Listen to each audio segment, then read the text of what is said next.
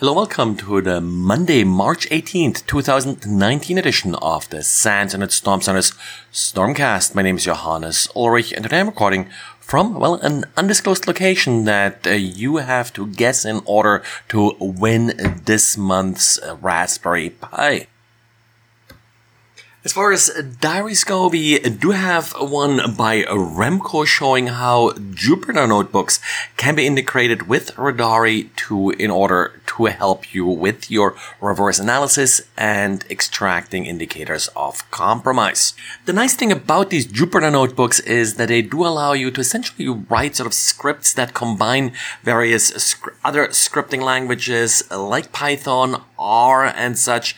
So uh, this makes them fairly easy sort of wrappers around a number of different tools, like in this case, Radare. So if you're interested in this, uh, take a look at Remco's post. And Proofpoint has interesting report where they took a look at IMAP brute forcing against some of the major cloud providers like Outlook 365 and uh, Google. The reason that IMAP is such an attractive target is that multi-factor authentication usually doesn't work well to protect IMAP accounts. Your mail client constantly has to log in and check whether there's any new email available for you. So having to enter a token or anything like this often doesn't work. To make things more complicated, in many cases you have shared accounts with IMAP where a particular email address is monitored by multiple users in an organization, making again things like uh, difficult to guess unique passwords more difficult to manage. Now, when you look at it initially, actually, it doesn't look that terribly successful. Proofpoint says that 1% of the attacks are successful, but if you think about that one out of 100 account, email accounts in your company is possibly compromised, that of course uh, gives you a quite high likelihood to have a compromised account because, well, uh, many organizations have more than 100 email accounts. Now, overall, they found that 70% of cloud tenants in the cloud uh, uh, environments that they looked at were at least targeted by these uh, threat actors. And in 40% of the tenants' cases, they were successful to compromise at least one account. Now, once they get access to one of these internal accounts, they often use it then to breach additional accounts by, for example, sending more targeted uh, phishing emails using this internal account that is uh, then often trusted, or at least more likely to be trusted than a random account sending a phishing email.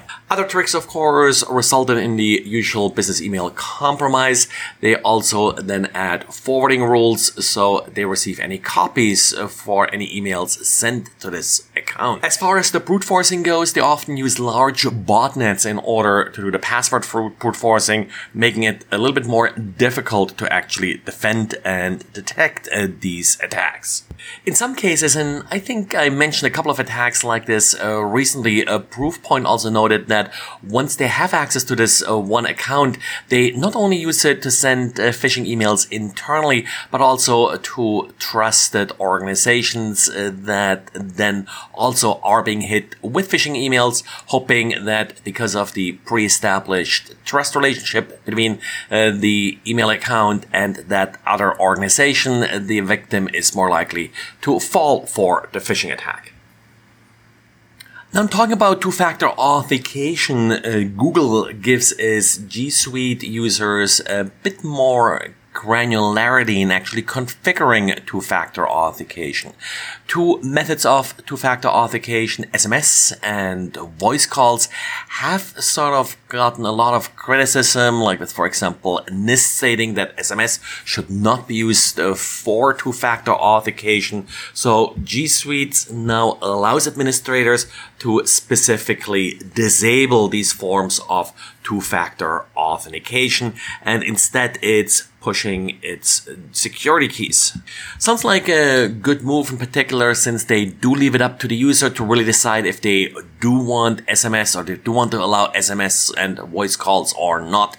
There may certainly be a number of scenarios where you do want to retain the ability to use a fairly simple and cheap second factor like SMS. An interesting blog post by Denis Andzakovic about how to extract BitLocker keys from TPM. Now, this is not a straightforward exploit and essentially requires hooking up a logic analyzer uh, to the TPM chip and observing the data being transmitted to and from the chip. In addition, this only really uh, works with TPM 1.2, not TPM 2.0, uh, but by default, you'll usually see only TPM 1.2 enabled.